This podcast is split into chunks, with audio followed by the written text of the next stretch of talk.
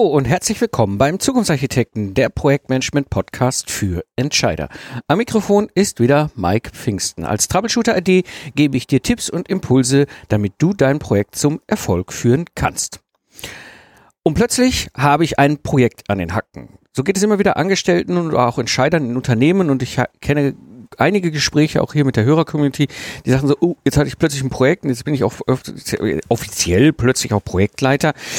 Die große Frage ist, was mache ich denn jetzt? Hast du mal ein paar Tipps für die, mich? Und äh, ja, so wirst du in dieser Episode erfahren, was so die typischen Probleme für unerfahrene Projektleiter sind und wie du mit der Situation erfolgreich umgehen kannst.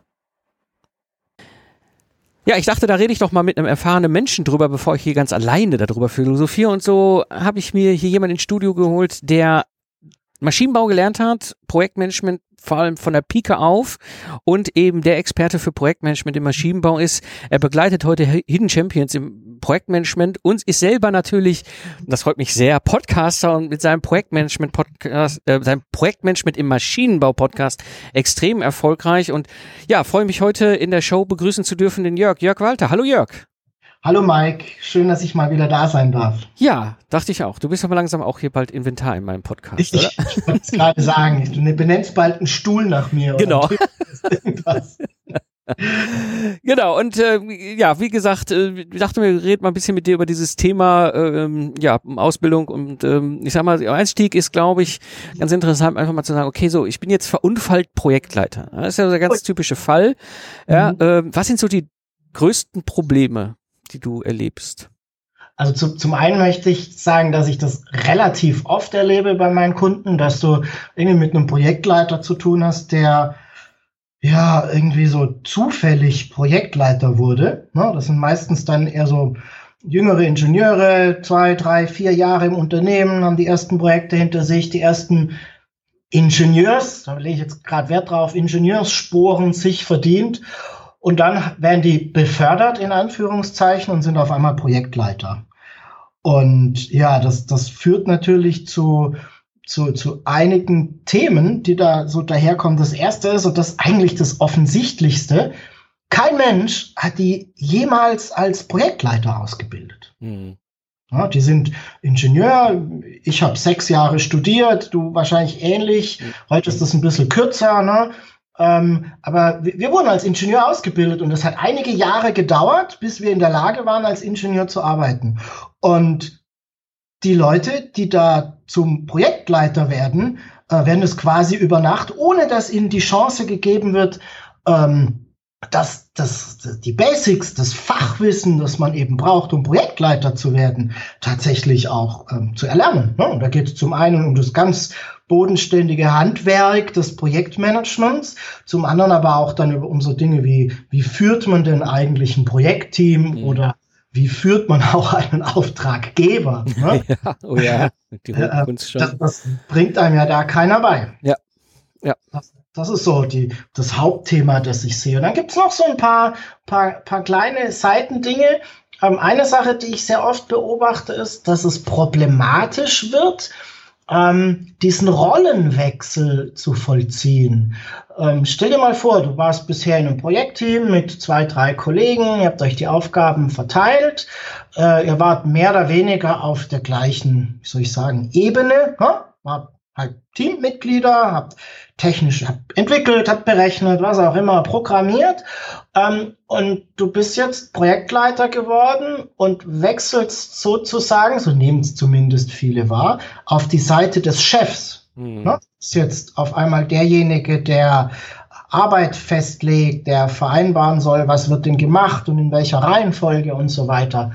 Ähm, das empfinde ich oder ich beobachte, dass, dass es sehr oft problematisch ist gerade mit dann mit den ehemaligen Kollegen ähm, zusammenzuarbeiten und vorher ja, gleichgesinnt gewesen zu sein und vielleicht auch gegen den Projektleiter gestänkert zu haben und, und, nun auf einmal selber einer zu sein. Ja. ja. Das, das, ich weiß nicht, wie, wie da deine Erfahrung ist, aber das ist etwas, das nehme ich schon als ein bisschen problematisch wahr. Ja, also ähm, das ist, das ist eine Erfahrung, die ich durchaus teilen kann. Und vor allem in, in, in dieser Kombination führt sie dann ja auch oftmals auch noch zu Schwierigkeiten mit ähm, Vorgesetzten. Ja? Ich war ja vorher meistens bei mittleren mittelständischen Unternehmen haben wir klassisch eine Matrix-Organisation. Ja, ich bin auf der einen Seite in der Linie eingebunden, bin aber in einem Projekt aktiv. Ja, das heißt, ich habe einen Linienvorgesetzten und ich habe einen Projektleiter als Führungskraft in meinem Projekt. Und ähm, jetzt passiert dieses, ich nenne das immer Management by Corner. Ne? Jetzt kommt jemand um, um die Ecke und aus Versehen stand ich jetzt gerade dummerweise genau in dem Moment da rum. Ja, und dann kommt so, ja, Pfingsten, machen Sie mal. Ja. Mhm. Und ich habe nicht schnell genug einen Schritt nach hinten gemacht. Jetzt habe ich plötzlich die Geschichte ähm, an den Hacken. Möglicherweise hatte ich auch durchaus Interesse daran. Ja, also es ist ja jetzt nicht so, dass ich das irgendwie äh, vielleicht mir gar nicht vorstellen könnte, aber es kam dann doch sehr spontan.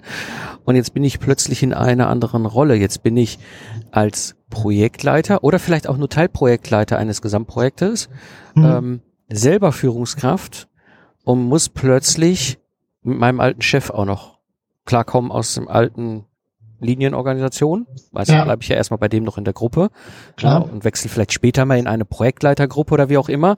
Ja, ja und plötzlich ist mein, mein Chef da äh, ja eine Führungskraft von einer Führungskraft und nicht mal eine Führungskraft von einem Fachspezialisten. Das ist dann manchmal auch nochmal etwas, wo sich dann die Chefs dran äh, also die Führungskräfte dieser äh, Spezialisten dran gewöhnen. Und das ist eine Erfahrung, die ich sehr früh gemacht habe, als mhm. ich damals in meine erste Rolle als Softwareprojektleiter 2001 eingestiegen bin. Mhm. Ähm, das, das ist mit Sicherheit noch etwas, was, was bei diesem Rollenspiel dazukommt. Und ich glaube, du hast eben noch mal was ganz Spannendes angesprochen. Ne? Du hattest gesagt, und vielleicht möchte ich das ja sogar. Das ist ja noch etwas, was, was glaube ich noch, ich sag mal, on top kommt. Mhm. Ähm, Gerade bei dem, was du eben so als Management bei Corner beschrieben hast. In der Regel fragt dich keiner, Mhm. Ne? Also du bist Ingenieur, du hast dich entschieden, Ingenieur zu sein, Entwickler, Softwareentwickler, Tester, was auch immer. Mhm. Ne? Also es ist eine bewusste Entscheidung gewesen, dafür hast du eine Ausbildung gemacht, studiert, was auch immer. Ähm, und ich, das ist so meine Wahrnehmung, Projektleiter wirst du oft ungefragt. Ja. Also keiner sagt, Herr Pfingsten, haben Sie denn nicht Interesse dran und das ist ein ganz anderer Job, aber das ist, also du, du begehst ja ein, du, du kriegst auf einmal einen anderen ich will nicht sagen Beruf, aber ja, vielleicht ja, schon. Ja, doch, ne? schon. Eine andere Rolle auf jeden Fall. Genau, also ja, eine andere Profession. Mhm. Und kein Mensch fragt dich, ob du das überhaupt möchtest, sondern schnippel die Schnipp, jetzt bist du es auf einmal. Und ähm, da kannst du Glück haben, dass ich auch vielleicht so jemanden treffe, wie du es eben beschrieb, beschrieben hast, der sagt, ja, fand ich eigentlich schon immer gar nicht so schlecht. Kannst aber auch jemanden treffen, der vielleicht noch gar nicht drüber nachgedacht hat. Ja. Ja. Und auf einmal in einer Rolle ist, vielleicht das auch erst nach einem halben Jahr, Jahr merkt und für sich dann irgendwie erstmal überlegt, will ich das eigentlich, mhm. was passiert? Ja. Ähm, und das ist ein ganz wichtiger Aspekt. Also bei mir war schon im Grunde schon seit dem Studium klar, dass ich irgendwann mal in diese Rolle gehen werde. Ich habe ich habe das Glück gehabt, dass damals in meinem Studium gab es ein freiwilliges Wahlfach Projektmanagement. Das habe ich damals belebt, belegt. Deswegen war ich A nicht ganz unbefleckt dabei und B war für mich das durchaus eine Option. Nichtsdestotrotz bin ich damals 2000 erstmal als Embedded Software Entwickler in die äh, Projekte eingestiegen bei meinem damaligen Arbeitgeber und äh, habe da Software in Autos programmiert, ne? also ja. Steuergeräte-Software, so richtig ja. Hardcore, ne? Bits und Bytes auf dem Controller hin und her geschoben. Ähm, aber die Option dann vielleicht mal über den Schritt Software-Projektleiter ein kleines Team führen und dann vielleicht Projektleiter und dann hinterher, kennst ja die Geschichte mit Troubleshooting und sowas draus geworden ja. ist, ähm, war für mich durchaus da. Ich habe aber auch erlebt, wir hatten damals die Situation, dass ähm, Software gerade im Auto neu war, ja, das war ja teilweise zu der Zeit ja noch echt wilder West teilweise, ähm, dass wir Kollegen hatten, ja, die kriegten den Schnabel so halbwegs geradeaus auf, ja, also konnten kommunizieren und kriegten dann auch noch, ja, und der Mike ist Softwareprojektleiter für das Daimler-Projekt und äh, du bist der Softwareprojektleiter für das Audi-Projekt. ja, und dann hatte ich plötzlich einen Kollegen, der vorher, also ne, ist in meiner ja. Liniengruppe, sind wir Kollegen, ja, als beide Softwareentwickler gewesen. Ja. Ich bin jetzt der Softwareprojektleiter fürs Daimler-Projekt, er der Softwareprojektleiter fürs Audi-Projekt und ähm, ähm, ich habe da ein paar gesehen, die sagten so, okay, das habe ich jetzt am Anfang dachte ich, okay, es ist ein nettes Dankeschön im Sinne von ja, ist ja auch Beförderung, Beförderung in, gewisser Weise, ja. ja aber dann nach einem halben Jahr irgendwann festgestellt haben, so, äh, nee, äh, will ich eigentlich gar nicht. Ne? Also wir hatten auch einen Kollegen, jetzt wo wir darüber äh, reden, erinnere ich mich, der dann nach, einer Dreiviertel, nach einem Dreivierteljahr gesagt hat, nee, ich habe keine Lust mehr, der Softwareprojektleiter zu sein, ich will wieder coden. Ja? ja. Ähm, Das ist schon etwas, was ich als problematisch empfinde. Ne? Also du, deine Frage war ja, welche Probleme gehen damit einher, wenn man so, und das, ich finde es äh, A problematisch für die Person. Ne? Also quasi jemand, aber so, weil er halt da ist und guter Programmierer ist, ihn irgendwie auf einmal auch zu denken, dass er ähm, guter, guter Projektleiter sei und vielleicht ihm da auch gar kein, gar kein Gefallen tut. Ne? Das ist das eine. Und ich finde es aber auch problematisch für das Unternehmen, ähm, sich so wenig Gedanken zu machen, dass Projektmanagement und Projektleitung vielleicht ein Karrierepfad oder ein, ein, Entwicklungspfad für ja. jemand ist und zu suchen, wer, wer sind denn die, die Lust drauf haben, die, die auch geeignet sind oder besonders geeignet sind äh, und da auch zu entwickeln. Ne? Ja. Absolut, vor allem, man muss sich jetzt mal auch äh, überlegen, wir reden ja von jungen Ingenieuren. Ja. Ähm, und da habe ich mich ja nach dem Studium bewusst entschieden, auf eine Aufgabe hin mhm. beworben, beziehungsweise auch eine Arbeitsstelle angetreten.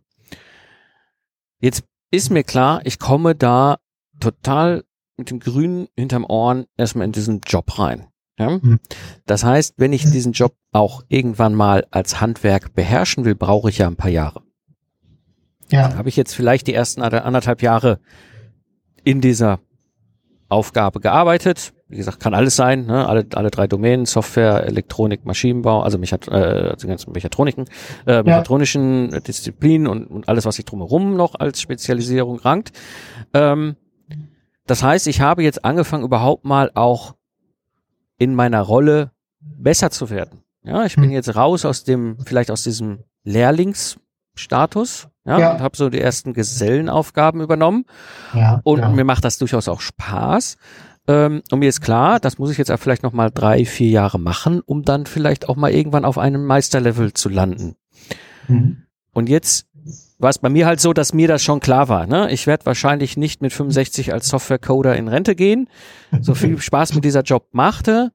Ähm, wenn ich aber durchaus mir das vorstellen kann und jetzt bin ich nach anderthalb Jahren plötzlich in der Situation, wo machen Sie mal Pfingsten, ja? Dann ist klar, dass ich mich da in dieser Rolle nicht mehr weiterentwickeln kann, weil ich übernehme eine neue Rolle. Und das ist ja. nicht nur schwierig für den Mitarbeiter, das ist aus meiner Sicht vor allem ganz schwierig und problematisch für Unternehmen, die sowas nicht im Vorfeld sich überlegt haben. Wir hatten ja. das damals glücklicherweise schon. Projektmanagement kam ja brachial 2002, 2003 in die Autobranche, in der Autoentwicklung rein.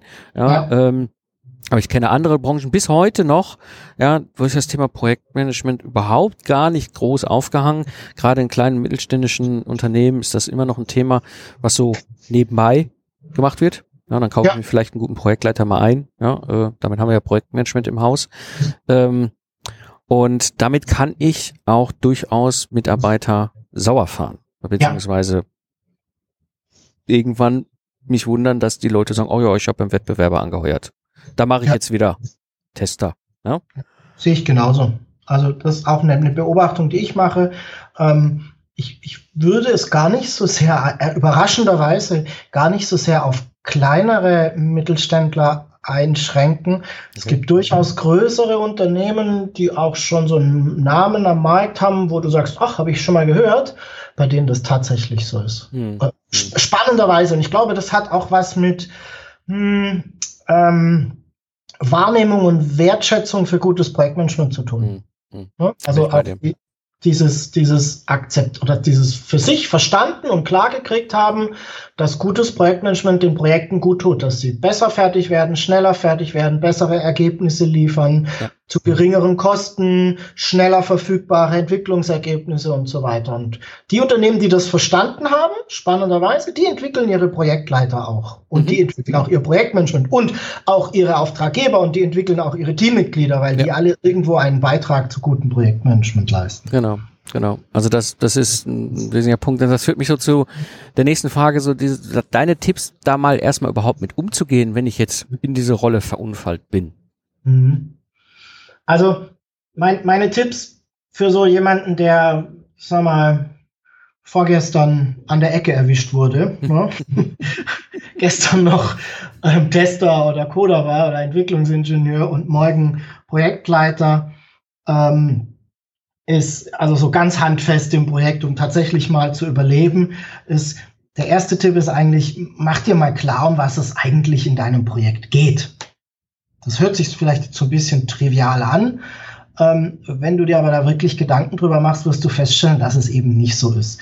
Ähm, also der, der, die erste, erste Schritt ist tatsächlich mal so zu gucken, wo kommt das Projekt her? Wer hat es eigentlich beauftragt? Wo steht das Projekt, wenn es denn so schon ein bisschen begonnen hat? Was ist denn die Ausgangslage dieses Projektes? Was gibt's Vorprojekte? Was sind so Rahmenbedingungen, die gültig sind oder die anzuwenden sind?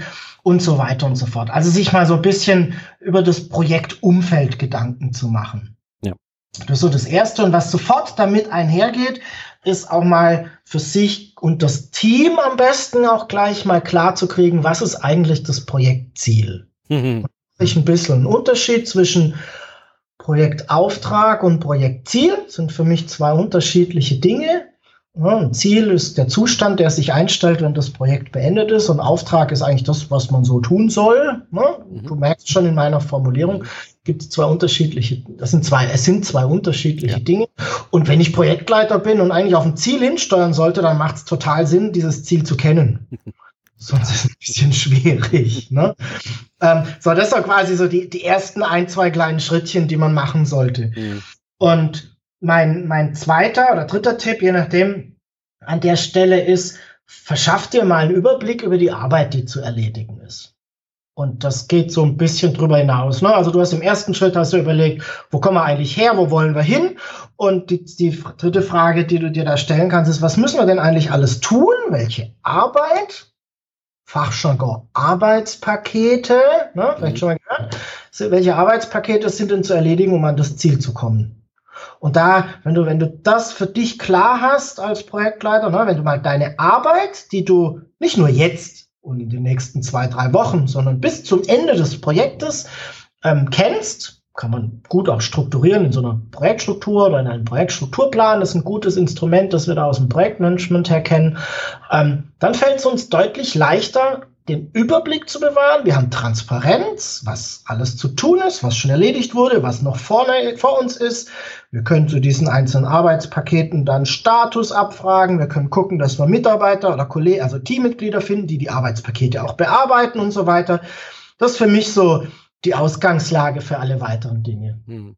Und dann mein letzter Tipp wäre, ähm, schau, dass du in deinem Projektteam deinem Projekt eine regelmäßige Projektkommunikation etabliert kriegst.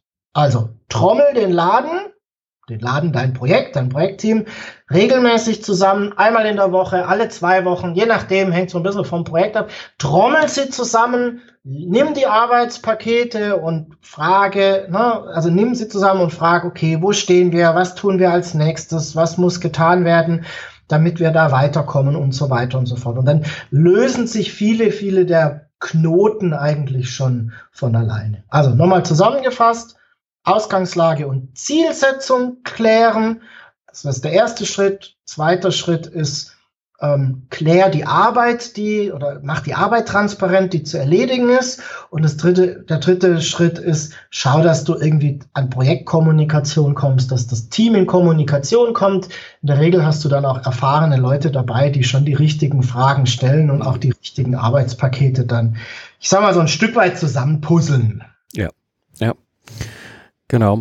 Ähm, also bin ich absolut dabei, bin bei dir du hast in der Regel immer Leute, die dir Input geben. Und ähm, hol den Input zusammen für die verschiedenen Sichten, die du gerade sagst, und mhm. vertrau darauf, dass wir auch erfahrene Kollegen haben, die dir durchaus gar mal auch wohlwollend unter die Arme greifen. So war es damals ja. bei mir auch, ja, dass ich da einfach, ich hatte da so einen ganz alten Haudegen in meinem Projekt, der hat mhm. mir einfach auch gesagt, okay, das und das und das müssen wir einfach noch erledigen, ja, und dann kam das in so einem Meeting, in so einem, so einem Projekt-Meeting halt hoch, ja, heute würde ich es Sprint-Meeting nennen, ja. Damals haben wir es halt einfach einmal die Woche gemacht, ähm, uns kurz zusammengeklingt, was was äh, steht an, was haben wir erledigt, was kommt jetzt und ja. da also und, und da auch eben halt eben diese beiden Ebenen. Ne? Ich habe also wie du sagtest, der zweite Tipp mal so alle Arbeitspakete zusammensammeln, das kann man ja auch. Ne? Mittelfristig schon mal ins Gröbere gehen lassen. Ich muss mir jetzt nicht Gedanken machen, dass ich vielleicht irgendwie in anderthalb Jahren da mal für zwei Stunden irgendwo im Prüflabor eine Testaufgabe laufen lassen muss, sondern das muss irgendwann einfach mal getestet werden und Genau. Erfahrene Kollegen werden mir dann in der Projektkommunikation schon rechtzeitig sagen, okay, als nächstes sind so die, die Sachen dran. Vielleicht genau. sollten wir mit den Kollegen aus dem Prüflabor sprechen, dass wir da ja. nicht in drei Monaten um die Ecke kommen und die sagen so, mit euch haben wir ja gar nicht gerechnet. Genau. Ja. Und ich glaube, da braucht man auch keine Angst haben, irgendwie was falsch zu machen. Also den, den Zahn mag ich vielleicht, oder was heißt den Zahn? Die, die Angst mag ich den, den Leuten einfach auch mal gern ein bisschen nehmen, die jetzt da so reingeworfen werden ins kalte Wasser. So wahnsinnig viel falsch machen kann man nicht. Du kannst nur wahnsinnig viel unterstützen. Ja. Weil das kennst du auch. Also ich, ich treffe immer wieder auf Projekte, die haben niemanden, den ich Projektleiter nennen würde. Also mhm. da gibt es jemanden, der Projektleiter ist, aber das ist eigentlich ein Entwicklungsingenieur, der halt auch irgendwie das noch so mitmachen sollte. Und diese Projekte haben wenige Merkmale von dem, was ich gutes Projektmanagement nennen möchte. Mhm. Ja? Und auch diese Projekte kommen irgendwann ans Ziel. Ja. Mit viel Knirschen und viel Reibung und mit deutlich höheren Kosten und, und mit Verzögerung und so weiter. Also diese Projekte kommen alle irgendwie ans Ziel. Ähm, das heißt, es scheint ja irgendwie auch, auch zu gehen. Ja, ja.